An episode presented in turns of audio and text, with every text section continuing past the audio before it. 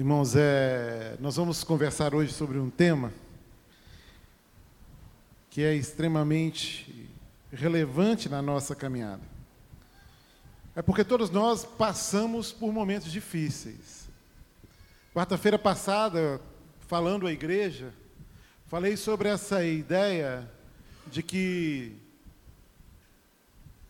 às vezes nós somos guiados não mais pela fé, não mais pela palavra do Senhor, e eu vou me permitir estar mais pertinho dos irmãos, não pela palavra, não pelas promessas, não pela verdade de Deus, não por quem é Deus, mas guiado pelas circunstâncias. Guiado pelas circunstâncias, guiado por aquilo que se vê e não pela fé. E eu tenho aprendido que o que Deus espera de nós é que no momento que a gente se depara e a gente precisa escolher se vamos caminhar pela fé ou pela razão, nós precisamos da ajuda dele, do próprio Deus, para caminharmos pela fé. E aí eu fico pensando, algumas histórias bíblicas vêm à mente, saltam à mente, não é? E quando Abraão então ele recebe uma promessa de Deus que ele seria pai de uma grande nação.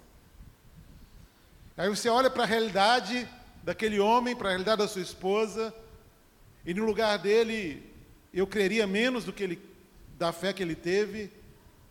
Dizer, como assim, Senhor? Está de zoeira comigo, né?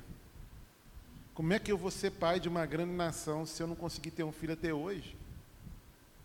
Minha esposa já tem idade avançada, eu já tenho idade avançada. Como é que vai funcionar isso?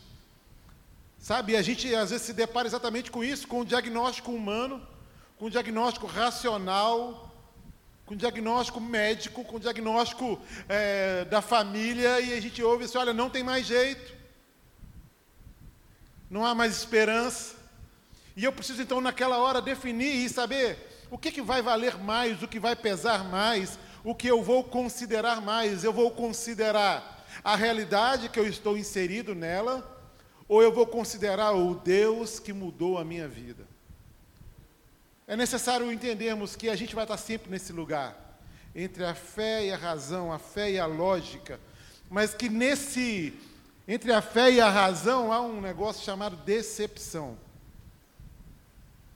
que às vezes nos leva e nos faz tender para a razão.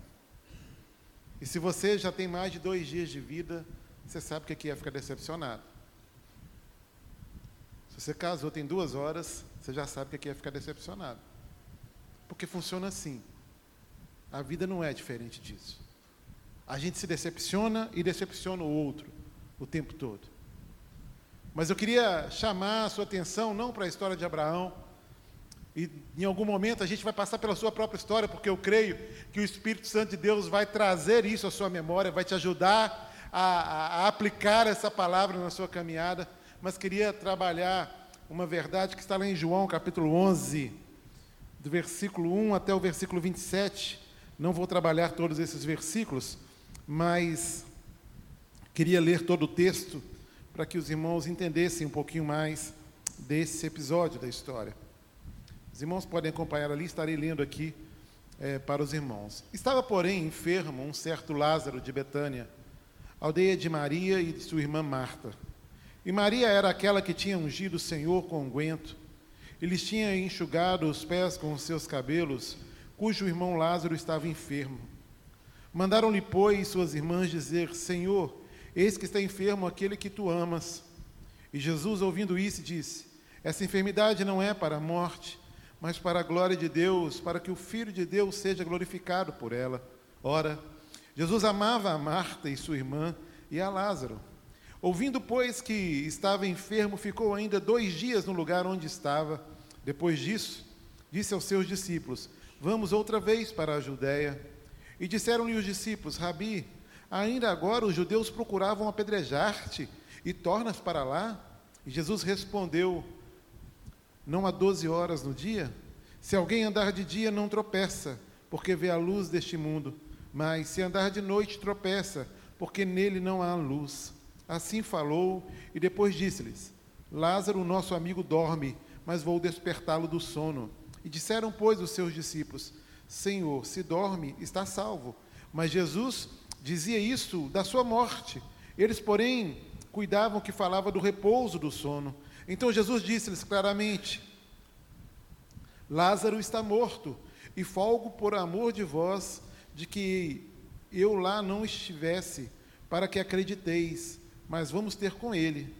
Disse, pois, Tomé, chamado Dídimo, aos discípulos: Vamos nós também para morrermos com ele. Chegando, pois, Jesus achou que já havia quatro dias que estava na sepultura. Ora, Betânia estava de Jerusalém quase 15 estádios. E muitos dos judeus tinham ido consolar a Marta e a Maria acerca do seu irmão. E ouvindo isso, ficou. Perdão. Ouvindo, pois Marta que Jesus vinha, saiu-lhe ao encontro. Maria, porém, ficou assentada em casa. E disse, pois, Marta a Jesus: Senhor, se tu estivesses aqui, o meu irmão não teria morrido, mas também agora sei que tudo quanto pedides a Deus, Deus te concederá. concederá. Disse-lhe Jesus: Teu irmão há de ressuscitar. Disse-lhe Marta: Eu sei que há de ressuscitar na ressurreição do último dia. E disse-lhe Jesus: Eu sou a ressurreição e a vida. Quem crê em mim, ainda que esteja morto, viverá. E todo aquele que vive e crê em mim nunca morrerá. Crês tu nisso? Disse-lhe ela: Sim, Senhor. Creio que tu és o Cristo, o Filho de Deus, que havia de vir ao mundo. Amém? E eu preciso começar este sermão, talvez fazendo uma pergunta a você. O que anda decepcionando o seu coração? Lembra que eu disse? Que entre a razão e a fé há um a um instrumento chamado decepção. E o que, que anda decepcionando o seu coração a ponto de ofuscar a sua fé, a ponto de abalar a sua fé? O que, que anda acontecendo na sua vida que tem ameaçado a sua paz, roubado a sua alegria, mas acima de tudo, feito com que o seu relacionamento com Cristo não seja íntimo e profundo, não seja dinâmico, não seja vivo, não traga aos seus lábios palavras de autoridade diante daquilo que você enfrenta. Se você, alguém aqui assistiu, alguém não, muitas pessoas eu sei que assistiram, né? Quarto de Guerra. Quem assistiu? Aí vocês vão lembrar que num, num dos episódios mais para o final, aquela mulher que tinha sido discipulada a respeito da oração por aquela senhora, aquela que lutava no seu casamento, ela dentro da sua casa, né?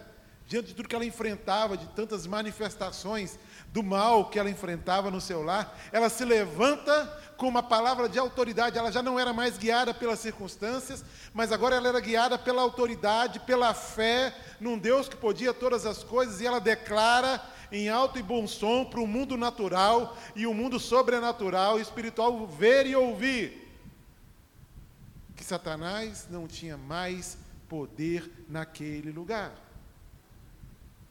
Só que às vezes a gente vive algumas situações que nos fazem caminhar distante para distante dessa verdade. E a gente começa a viver assim como homens de Deus, mulheres de Deus, mas que vivem amedrontados, que vivem como se pressionados pelas circunstâncias, e aquilo tudo vai nos colocando medo, e a gente vai sentindo como se fôssemos vítima de algum tipo de circunstância ou situação, de alguma tramóia de Satanás, de algum plano astuto de Satanás, e a gente não se posiciona, a gente não declara a nossa fé para nós mesmos e diante das circunstâncias que a gente atravessa. Essa narrativa expressa algo profundo que estava no coração de alguém que tinha acabado de perder o seu irmão. Marta estava angustiada e ela vai ao encontro de Jesus numa declaração que, trazia uma ponta de decepção e ao mesmo tempo uma grande demonstração de fé. Aquela mulher também ficou decepcionada, como às vezes nós ficamos. Mas aquilo de alguma forma não a permitiu ou, ou a fez é, abandonar a sua fé.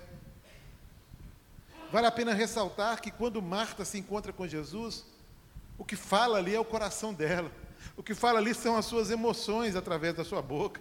Ela lamenta a demora, mas ela crê que Jesus é a resposta à oração sabe? E é aquele que pode reverter a situação que humanamente era irremediável. impossível de ser refeita. E se há algo que a gente precisa entender aqui que Marta, aqui nesse momento, ela não tinha esse conhecimento que nós temos hoje que Jesus Cristo era Deus. Ela não tinha isso muito claro no coração dela. E eu queria que a gente trabalhar um pouquinho essa história, para que a gente aprendesse algumas coisas, né? que Deus de forma profunda pudesse falar ao nosso coração. Sabe como tem falado ao meu, é, a, no, no, mover né, dele mesmo, na preparação desse tema, dessa palavra. Então, entre a fé e a razão, a primeira coisa que nós devemos estar atentos é que a gente nunca deve deixar a razão matar a palavra do Senhor, a promessa do Senhor. Porque aquilo que ele fala é a verdade, é isso mesmo? A palavra de Deus é a verdade, verdade absoluta, verdade que as nossas, muito entre aspas aí, verdades, precisam se submeter a ela. Ela é a verdade. Ele, a palavra, o Cristo revelado ali, é a verdade. Ele mesmo declara isso. Eu sou o caminho, a verdade e a vida. Então nós precisamos crer nisso. Né? Então não deixe a razão, não deixe a lógica matar a sua promessa. E lá no versículo 21, a primeira parte, a gente vai ler assim: Disse Marta a Jesus: Senhor, se estivesses aqui, rapaz, se o Senhor estivesse aqui, sabe, não ia acontecer. Se o Senhor estivesse aqui, Senhor, sabe, essa fé, a mente de Marta estava perambulando entre o natural e o sobrenatural, entre aquilo que era conhecido e aquilo que era desconhecido, entre a razão e a fé. Aquela mulher estava, sabe, eu creio, mas já aconteceu, Senhor. Eu sei que o Senhor podia não ter deixado morrer, o Senhor podia ter curado meu irmão, mas ele está morto. Se Senhor já estivesse aqui, como se ela questionasse: será que ele pode fazer ainda alguma coisa? Não é? É um pensamento que fica aí transitando entre a fé e a razão. A fala de Marta, no primeiro momento, é de alguém que está sofrendo muito com a sua perda, a ponto de deixar que a razão tomasse o espaço da sua mente e sucumbisse de alguma forma à sua fé. Eu não posso dizer aqui que Marta não sabia quem estava à sua frente. Mas eu posso dizer que até então ela não havia atentado que aquele que estava à sua frente tinha o poder para ressuscitar alguém imediatamente. Porque no texto a gente vai ler que Jesus, quando diz, olha, eu vou ressuscitá-lo, ela sabe, eu sei que o Senhor vai ressuscitá-lo no último dia. Essa era a crença judaica, é dessa forma da, da religião judaica, é isso que eles acreditavam. Como nós acreditamos, no último dia seremos ressurretos com Cristo. Mas ela não entendia, ela não compreendia, ou não tinha experimentado ainda esse poder desse Deus que poderia ressuscitar o seu irmão de forma imediata e não no último dia. E deixamos a razão tomar todo o espaço, querido, a ponto de matar a nossa fé. E eu sei que, como eu, talvez você tenha feito aí ao longo da vida muitos planos. E que hoje, quando você olha para trás, você começa a perceber que muitos ficaram pelo caminho. Que muitos foram sonhos que muitos foram os planos, que muitos foram os projetos que precisaram ser abortados ao longo da história. Que houve, talvez de forma circunstancial, é, aquilo te, te levou a abandonar, a não acreditar que seria possível, a olhar para si mesmo e dizer: não, eu não posso, não, eu não dou conta, sabe, isso não vai dar certo. Muitos que você talvez tenha investido muito, e ao final das contas não deu nada, não virou nada a coisa está ruim, a coisa está difícil. Marta possivelmente esteve assim, entre aqueles dias, pensando: será que ele vai chegar a tempo? Será que ele vai chegar a tempo? Será que vai acontecer? Me lembro, é, eu perdi um, eu não vou me lembrar o ano, mas é uma das irmãs do meu pai, minha tia, Janete, uma mulher de Deus, uma mulher de oração. E Deus sempre leva as pessoas que Ele ama, né? E a gente vai, viu, gente? Fique tranquilo, você é amado por Deus. É, mas eu me lembro que a gente foi visitá-la em Juiz de Fora, ela estava internada na UTI, ela tinha dado leucemia. E eu fui para lá, e foi eu e Esther para visitá-la na UTI. E quando a gente chegou, e eu crendo, assim, o tempo todo, eu, eu, eu orava assim, Deus vai dar certo, o Senhor vai curá-la. Vai ter, ela vai conseguir um transplante de medula se for necessário, mas se não for, eu creio que o Senhor não precisa nem de transplante nenhum, o Senhor me põe a medula nova lá. E aquela oração assim, sabe? Crendo mesmo, crendo mesmo, assim, nada me fazia duvidar. E eu cheguei lá, quando o médico falou assim, ó, box 4, que eu cheguei, olhei e falei assim, não, não é aqui não, Esther. Lembra disso, amor? Você não é aqui não, Esther? Não é aqui sim, Júnior. Não, não é não, Esther. Olha ali. E a minha tia estava irreconhecível. E aquilo já começou a me chocar. O médico veio, dá aquela palavra que, do tipo, né, não chove nem molha, é grave, mas tem jeito, é grave, mas quem sabe. E você sai dali assim, sem. E eu saí dali assim, bem abalado.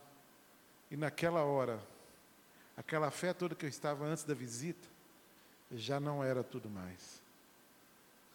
Mas eu saí dali e eu falei assim: Deus tem jeito ainda, né, Senhor?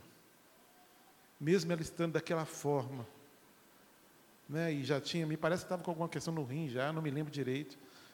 Mas o Senhor pode fazer alguma coisa, o Senhor pode intervir.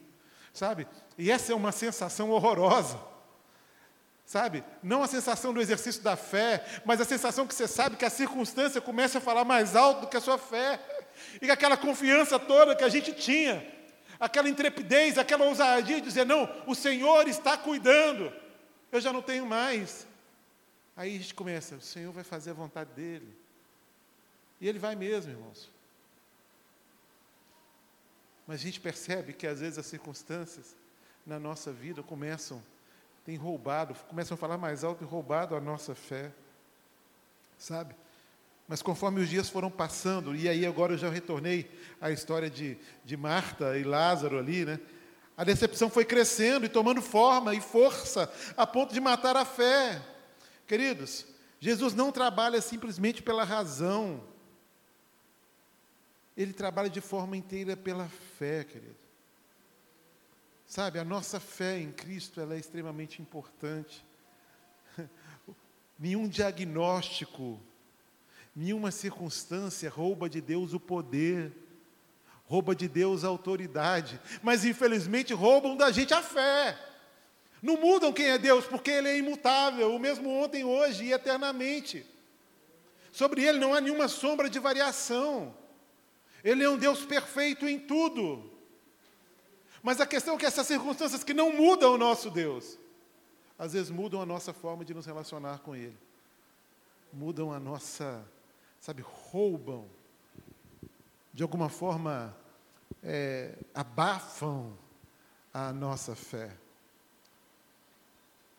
Não deixe a decepção, não deixe a circunstância, querido, tomar lugar total em sua mente e matar a sua fé e a sua visão da promessa do Senhor. Mas uma segunda coisa, para quem vive entre a fé e a razão, é não deixe que os acontecimentos ruins do presente apaguem o passado de glória e o futuro de bênção. Não permita que isso aconteça. Não permita que isso aconteça. Olha que está no versículo 21b, né, a segunda parte, ela vai dizer: Meu irmão não teria morrido. Né? Se o Senhor estivesse aqui, e ela termina agora: Meu irmão não teria morrido. E a gente acaba percebendo na fala dela agora de Marta um tom onde a, aconteceu não só a perda do irmão, mas a perda da esperança. Sabe, já não havia mais expectativa. Marta estava querendo dizer muito, de uma forma muito clara para Jesus o seguinte: acabou, Senhor. Acabou. O Senhor chegou tarde. Se o Senhor tivesse chegado antes, Senhor, tinha dado certo. Mas agora, Ele já está no sepulcro. Ele já morreu. E a gente precisa aprender uma coisa, irmãos: que o Deus que a gente serve não está preso a nenhuma categoria de tempo. Amém? Ele não está preso a nada. Ele é a autoridade sobre tudo e sobre todas as coisas. Não há nada que ele não possa fazer. Ele transcende um tempo para trazer a, existência o nosso milagre. Não há aquilo que Deus não possa fazer. Marta crê no Jesus que poderia ter evitado a morte. Ou seja, alguém que pudesse intervir no passado. Essa era a fé dela. Marta crê no Jesus que ressuscitará no último dia. Ou seja, agindo no futuro. Mas naquele momento ela não crê que Jesus podia fazer alguma coisa naquela hora, no momento presente, onde a dor estava instaurada, onde seu irmão estava enterrado, ela não mais podia acreditar que pudesse ser feito alguma coisa. Ela não tinha dificuldade de crer que Jesus pudesse ter evitado a morte. Ela não tinha dificuldade de crer que Lázaro ressuscitaria no último dia. Mas ela estava com dificuldade de crer, porque isso vai para além daquilo que é natural, não é isso, irmãos? Ela tinha dificuldade de crer que Deus podia fazer o que é sobrenatural que não é natural, que não pode ser feito por ninguém a não ser pelo próprio Senhor, sabe? É, ela, ela tem dificuldade, e aí, naquela hora, a gente percebe mais uma vez a circunstância falando mais alto. A circunstância falando mais alto. Irmãos, e quando eu falo sobre esse tipo de tema, né, eu não estou aqui querendo dizer que nós somos senhores das coisas. Que Deus é aquele que vai obedecer a um coração cheio de fé. Não. Não é assim que funciona. Mas eu quero dizer para você que Ele está atento à sua oração e Ele vai intervir de alguma forma, talvez não fazendo a sua vontade, mas fazendo a vontade de Deus. Não fazendo do seu jeito, mas fazendo do jeito que vai ser melhor para você porque a vontade de Deus ela é boa, perfeita e agradável. Amém, irmãos? A gente não pode deixar que as circunstâncias abalem a nossa fé. Vocês lembram do Juninho, né? Irmão da Esther, do Isaac, o Tripa. Lele está com quantos anos? Me ajuda aí. 11 anos. Eu me lembro como se fosse hoje. A gente estava aqui numa quarta-feira, a gente veio para orar. Naquele dia estava José Augusto, que hoje é pastor, estava o Luciano, tinha mais umas quatro ou cinco irmãs.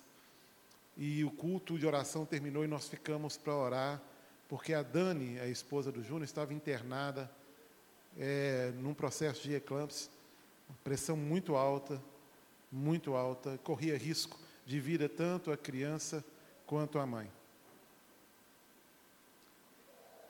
E eu, eu vou dizer uma coisa: tem algumas orações que a gente faz que, que meio que marcam a gente. E a gente clamando a Deus e clamando a Deus, Deus, controla a pressão dela, controla a pressão dela. Deus, o Senhor não vai deixar nada de ruim acontecer. Sabe? E em algum momento da minha oração, eu me lembro que eu dizia assim: Deus, a pressão dela vai abaixar agora. Em nome de Jesus, Deus, eu não aceito. Eu não aceito. Deus, é impossível que o senhor não possa fazer alguma coisa, e nervoso, e não brigando com Deus, mas num exercício de uma fé assim daquela, sabe, que pode vir, quem tiver de vir, que eu vou enfrentar sem medo. E a gente chorou, e eu bati o pé no chão e falei assim, Deus, isso é possível. Como assim, Senhor? Como isso vai acontecer? Uma família que ama o Senhor e tal, e chorando diante de Deus, e orando, e brigando, e quicando, literalmente. E de repente, passam dois dias, tem que tirar a bebê. Quantos meses? Nunca lembro de nada. Hã? De seis para sete meses. Né? Uma, um, um momento difícil para a família, difícil para todo mundo. Ficou internada, a Lele ficou internada um bom período na UTI, vários diagnósticos ruins, várias Várias vezes os pais, os médicos dizem, olha, não tem mais jeito, não tem mais jeito, sabe? Deus não fez do jeito que eu pedi, irmãos. Porque a minha oração era que ela nascesse com nove meses e um dia. Sabe? Deus não aliviou a dor do meu cunhado e da minha cunhada. Deus não aliviou a dor da família, no sentido de ver tudo aquilo e passar alguns meses assim numa tensão muito grande com a, com a Lelê na UTI.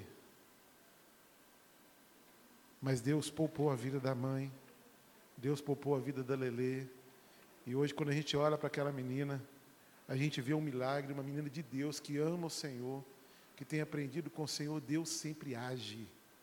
Ele não vai responder talvez do jeito que você quer, sabe? Na, na, na, no ímpeto da sua fé, mas Ele vai fazer o melhor, porque Deus, com tudo isso, tem ensinado no nosso meio, tem nos feito aprender coisas que precisávamos passar para aprender, Sabe, isso é sobrenatural. Ele age. Nós não somos senhores, mas Ele nos ama e Ele ama o exercício da nossa fé. E eu vou dizer uma coisa para você, querido: diferente das pessoas que você se relaciona, Deus nunca vai te deixar no vácuo.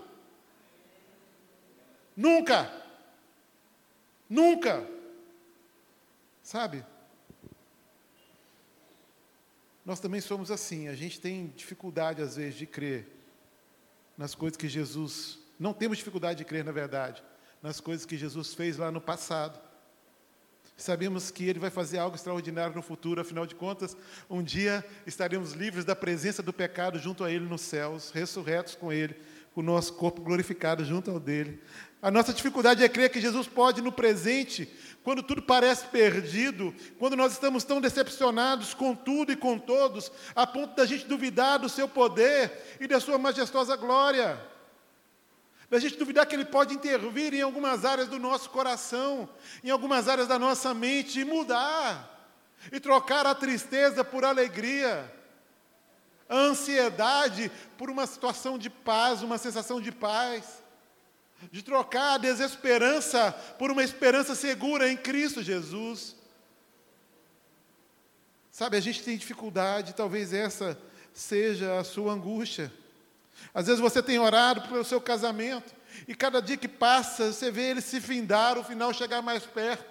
Você tem orado aí pela conversão do seu cônjuge, e a cada dia que passa você o vê mais endurecido, orando pelos seus filhos, e eles se perdem cada dia, sabe, orando pelo emprego e as coisas não acontecem, ele nunca chega.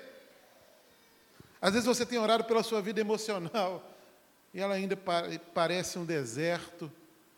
Querido, eu quero dizer para você: Jesus pode, Ele quer e eu sei que Ele fará das suas decepções e frustrações se tornarem bênção na sua vida. Mas é necessário crer. É necessário crer que todo o processo que nós atravessamos, que tudo aquilo que nós enfrentamos faz parte também de um plano de Deus na nossa história. Entre a fé e a razão, e eu ainda tenho dez minutos. Lembre que todo o poder foi dado a Jesus na terra e no céu. Ou seja, Lembre o seu coração que não há nada em nenhum lugar, em nenhum tempo, que Deus não possa fazer por você. Não há coração que não seja ou não possa ser transformado. Não há circunstâncias que não possam ser mudadas. E olha o que o versículo 22 diz: Mas sei que mesmo agora Deus te dará tudo o que pedires. E, e aí a gente começa a perceber que uma mudança acontece aqui no coração de Marta. Ao olhar para esse final, eu posso perceber uma mudança no discurso dela. Agora Marta começa a dizer para Jesus que ainda que a figueira não floresça e a vinha não produza fruto, ainda que não haja gados no currais, ainda que dê tudo errado, ainda que as coisas não aconteçam do jeito que eu queria, ainda que não aconteça do jeito que eu precisava que acontecesse, ainda assim ela acreditava que tudo que Jesus pedisse ao Pai, Ele o concederia. Começa a compreender? Aqui há uma mudança e eu acho extremamente impactante essa mudança repentina no coração e na mente de Marta. Sabemos que no contexto ela estava falando a respeito dos últimos dias e de tantas outras coisas. Eu sei disso. Não vamos forçar a barra. Mas eu queria aplicar isso no seu coração. Essa quebra de contexto textual dela aqui. Para dizer a você que Jesus tem todo o poder na terra e no céu para mudar qualquer circunstância. Qualquer circunstância. Jesus pode mudar as suas decepções e ampliar a sua fé. Ele pode revolucionar o seu casamento e ressuscitá-lo dos mortos. Jesus pode fazer seus filhos se apaixonarem por Ele. Jesus pode fazer com que seu cônjuge passe a amar o Senhor, de tal forma que se tornem ainda mais envolvidos com o Senhor e com você. Ele pode abrir uma solução para a sua crise financeira. Ele pode fazer tudo o que ele quiser e quando ele quiser. Mas tem uma coisa, queridos. Jesus só fará se você, nessa manhã, aprender a viver entre a fé e a razão. E fazer a sua opção sempre por crer. Apesar das decepções. Apesar de situações que enfrentamos. Jesus sofreu como você sofre, querido. Ele chorou como você chora. Mas Jesus nunca deixou nenhuma circunstância na vida dele. Nem quando seus amigos não puderam nem orar com ele, nem quando ele não foi reconhecido pelo seu próprio povo, pelo qual ele veio. Ele nada disso abalou a fé e a missão do nosso Senhor Jesus Cristo. Sabe? Nada esmagou a fé dele. Ele teve o seu corpo esmagado, mas não a sua fé. Sabe? Talvez você esteja decepcionado com a vida, e isso tem maltratado o seu coração, isso tem esfriado a sua fé, talvez te matado aos poucos. E eu quero orar com você, querido, e queria pedir que Jesus realmente, que Jesus te ensine a andar entre a razão e a fé, mas sem perder a fé, vivendo por ela. Então não deixe a razão matar a sua promessa. Não deixe que os acontecimentos ruins do presente apaguem o passado de glória e o futuro de bênção. E lembre-se que todo o poder foi dado a Jesus na terra e no céu. E se você, se essa palavra fala ao seu coração, se você foi ministrado pelo Senhor e desafiado a caminhar pela fé, a exercer a sua fé não mais guiado pelas circunstâncias, mas exercer a sua fé em Cristo. Eu queria orar com você, querido, e eu queria que você viesse aqui à frente.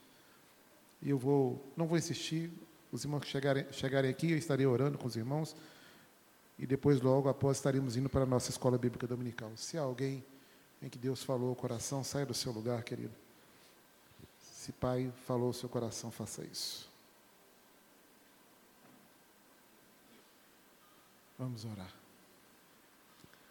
Pai, em nome de Jesus, nós te louvamos, ó oh Pai, porque o Senhor conhece o nosso coração, conhece a nossa mente, sabe o jeito que a gente reage às coisas que nos ameaçam, a forma que a gente reage às nossas dores, às nossas frustrações, a forma que a gente reage às decepções que por vezes nos alcançam. Ó oh Deus, mas neste momento, Pai, nós queremos lembrar o nosso coração de quem é o Senhor. E tu és o Deus que tem todo o poder no céu e na terra. Tu és o Deus que está fora dessa nossa questão do tempo. O Senhor transcende, o teu poder e a tua autoridade transcendem a todas as coisas, sabe, que conhecemos. E neste momento, Deus, nós queremos, como igreja, como irmãos, como família aqui reunida, colocar a nossa fé no Senhor. Oh Deus, e pedir ao Senhor que o Senhor nos perdoe, porque por vezes, Pai, as circunstâncias têm falado tão alto ao nosso coração, Pai. Tem gerado tanto medo, tanta insegurança no nosso coração. Por vezes, ó Deus, as circunstâncias têm nos roubado a fé, ameaçado a nossa fé. Deus, mas nós nos colocamos diante do Senhor agora e dizemos, Pai, não, Senhor.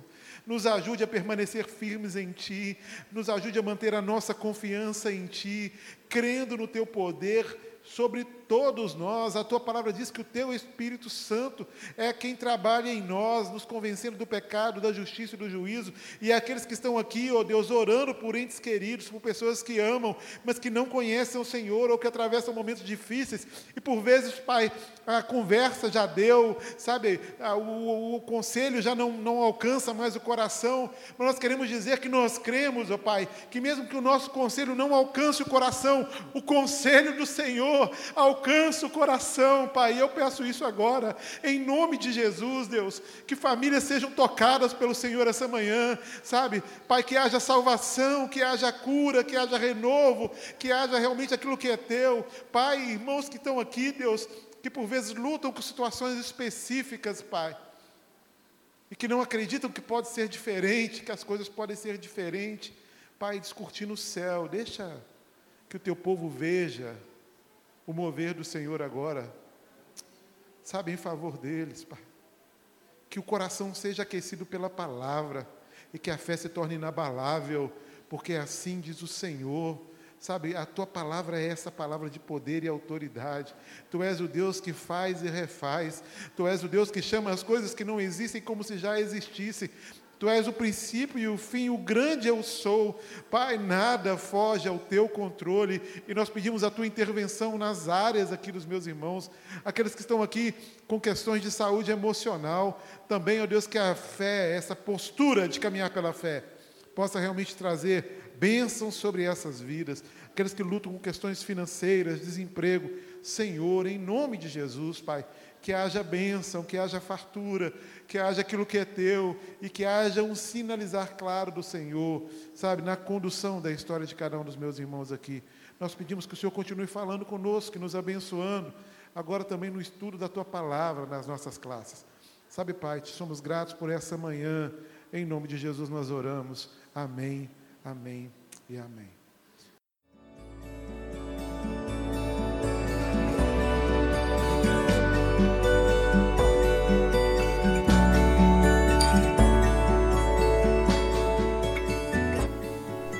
A Igreja Batista do Bom Retiro tem plena convicção de que a palavra de Deus é poder para salvar e transformar vidas. Nosso desejo é que essa mensagem tenha alcançado seu coração. Para saber mais sobre quem somos e em quem acreditamos, acesse ibbrpatinga.com.br.